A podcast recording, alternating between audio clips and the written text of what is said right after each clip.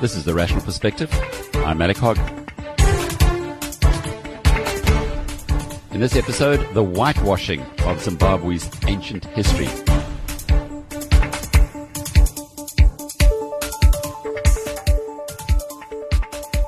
In the early 1970s, when I was 12 years old, my British immigrant father married a South African.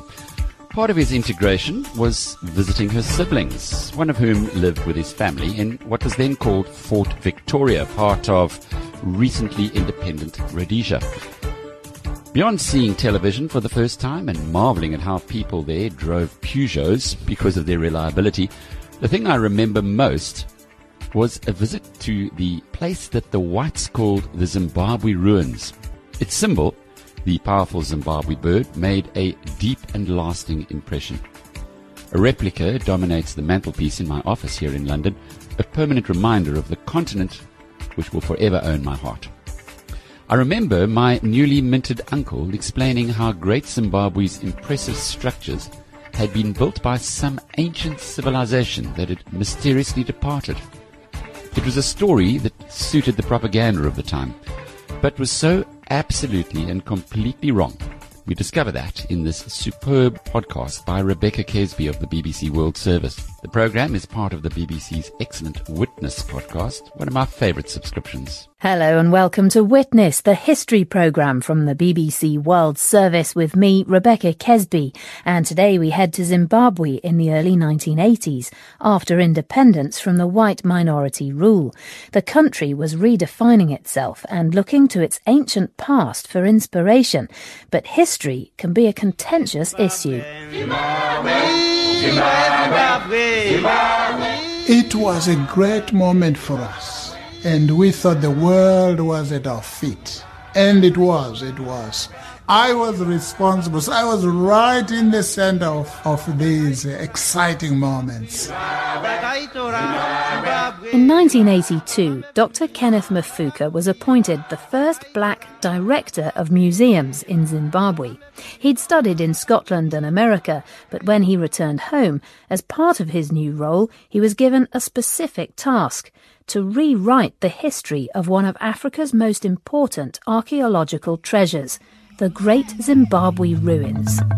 These are the corridors of power of an ancient African civilization, once the flourishing capital of a great Shona kingdom. They were going to find a new identity by going into the past. History became important, so they visited Great Zimbabwe for inspiration. Their old culture, or claiming their heritage. Zimbabwe, in the Shona language, loosely translates into Great Houses of Stone. It's the name locals gave the great ruined city that sits just outside the modern day city of Masvingo. It's the largest known ancient stone structure south of Egypt, once the seat of power of a wealthy kingdom based on gold. For 600 years, these walls have stood here the walls themselves are an impressive testimony that Africans are capable of a uniqueness which the white man has not always recognized. I was supposed to use my abilities as a writer to write a new manual for the Great Zimbabwe, getting away from the Eurocentric interpretation. The colonialists had used their cultural hegemony to reinforce their own version of history. The archaeologists went to Great Zimbabwe. They were told by the British Society that the Africans did not build the ruins. The word they used was uh, the mystery of Great Zimbabwe because they were trying to avoid the idea that it was built by Africans there. That's why when I went home, I said, I'm not going to listen to the white men's stories. I'm going to write my own. Zimbabwe was not built by either blacks or whites. The people who built it were Semitic. They were brown in color and were evidently the Sabaean people, who were a mixture of Arabs and Jews. The Europeans said no, the greatness did not belong to the Zimbabweans. It belonged to somebody else, the Phoenicians, the Arabs, the Queen of Sheba, the Jews, the Chinese, and the Indians. They thought of everybody anybody else except the Africans. Why didn't they want to acknowledge that it could have been black Africans that built it? That was very obvious. They were going there to civilize Africans who were in darkness, who had no history. That was the reason for being there. So if they accepted that some of these Africans had these uh, uh, wonderful civilizations, the reasoning would fall apart. Dr. Mafuka had his own connection to the ruins. He first saw them as a child, and they left a profound impact on him. I was raised about 10 miles away. So there was a bus, a shilling to the Great Zimbabwe, but this was for tourists. Blacks were not allowed there. But if there were no white visitors, any blacks would just wander about. So I visited it as a child. So, how old were you when you first saw them? I think about 12 years. And were you already interested in history? Oh, yes, yes. I, I was obsessed with history. We, we just uh, turn up. And if there are no white visitors, you can wander about. Until we're tired, until our bus came back, which will be another hour or so. That was most amazing. But here you are at an ancient structure. You're from a local family. For all you know, your ancestors could have helped to build it. How did it feel to not be allowed to be there and to look around properly? Yes, we, we felt in some ways uh, deprived of what belonged to us. That we belonged to a great people, but we were oppressed by the colonial regime.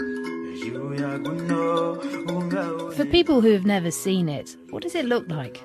The structures are massive, particularly the Great Wife's house. Inside, they had drainage under the, the structures. The stones are chiseled to be exactly the same size as they built the structure. And they are not connected by mortar or cement. There's nothing holding them together. Yes. And it's actually built around existing rocks and stones, isn't it? So the skill that they would need to build around that base would take quite a lot of sophistication, wouldn't it? Yes. So the ones around the stones are chiseled and they are small and flatter than the ones which come on top. And it's not straight. So it's wide at the bottom and smaller at the top. So they probably figured it out that a curved structure would be stronger than a straightforward wall. It's now thought that the city of Great Zimbabwe dates back to a few centuries AD, and timber found there is from the 1100s. At that time, it would have been a similar size to medieval London, trading and exporting gold across southern and East Africa. Great Zimbabwe had one more asset that set it apart rain. While other areas struggled through catastrophic droughts, Great Zimbabwe was fertile and relatively damp. This was a wet area. It's always clouded by a wet cloud throughout the year. So that made it even more mysterious. Not only that, my mother belongs to one of the smallest tribes called the Hungwe, which is the keeper of the rain bird. These uh, Hungwe people are in charge of the shrine for rain and that shrine was based at Great Zimbabwe. So we knew some of these things, they, they were in legend. So this is where the rain birds would have been. These are the large carved stone birds that were taken by European explorers in the 1800s, and they, they took them back to South Africa. There were five of them. They were carved out of stone and put on stilts, but they represented real birds called the rain bird. And when people are praying for rain, when the cloud comes over, they know that their prayers have been answered. Over the years, several explorers, most of them European, looted other priceless artifacts from the ruins. The rumour that it was the site of King Solomon's mines even led some to dig under it, destroying ancient walls. All the while, the archaeologists argued over who could have built them. In the 1920s, the British Academy asked the renowned Egyptologist Gertrude Caton Thompson to examine the ruins in the hope that she could prove once and for all that an Arab or other civilization was responsible but she and her all female team of archaeologists came to a decisive conclusion that enraged the colonial authorities. She used the word incontrovertible, that there is no argument whatsoever, there is no possible evidence that anybody other than the Africans who live here built the Great Zimbabwe, and that there's no evidence in artifacts or in the architectural style which reflects any foreign influence. And oh, everybody and his uncle were up in arms. They said, of course, this is a team of girls. What do they know? She went home quite disgraced. But the book is still there.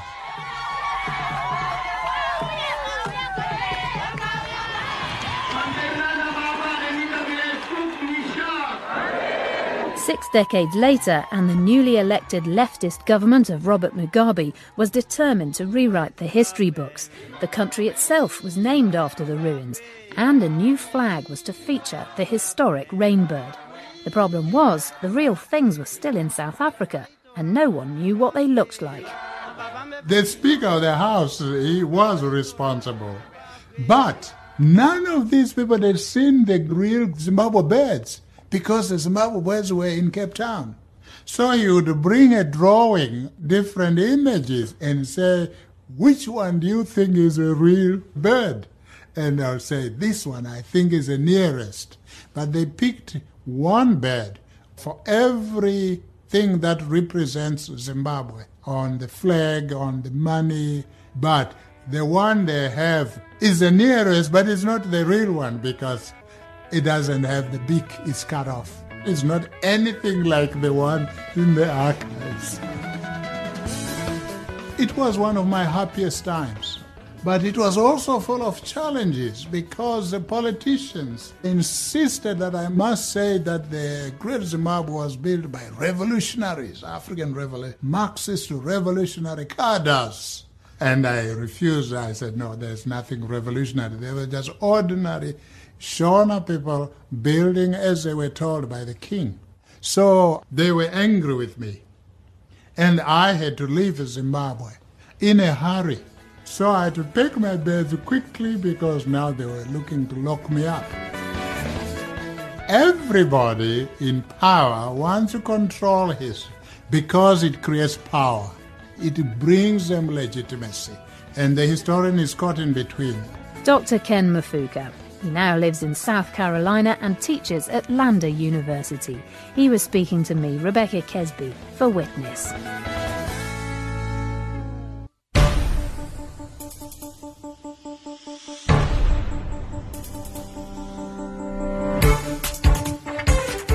That was Rebecca Kesby of the BBC World Service. This podcast, which is republished with the permission of the BBC, is part of Witness, history as told by the people who were there.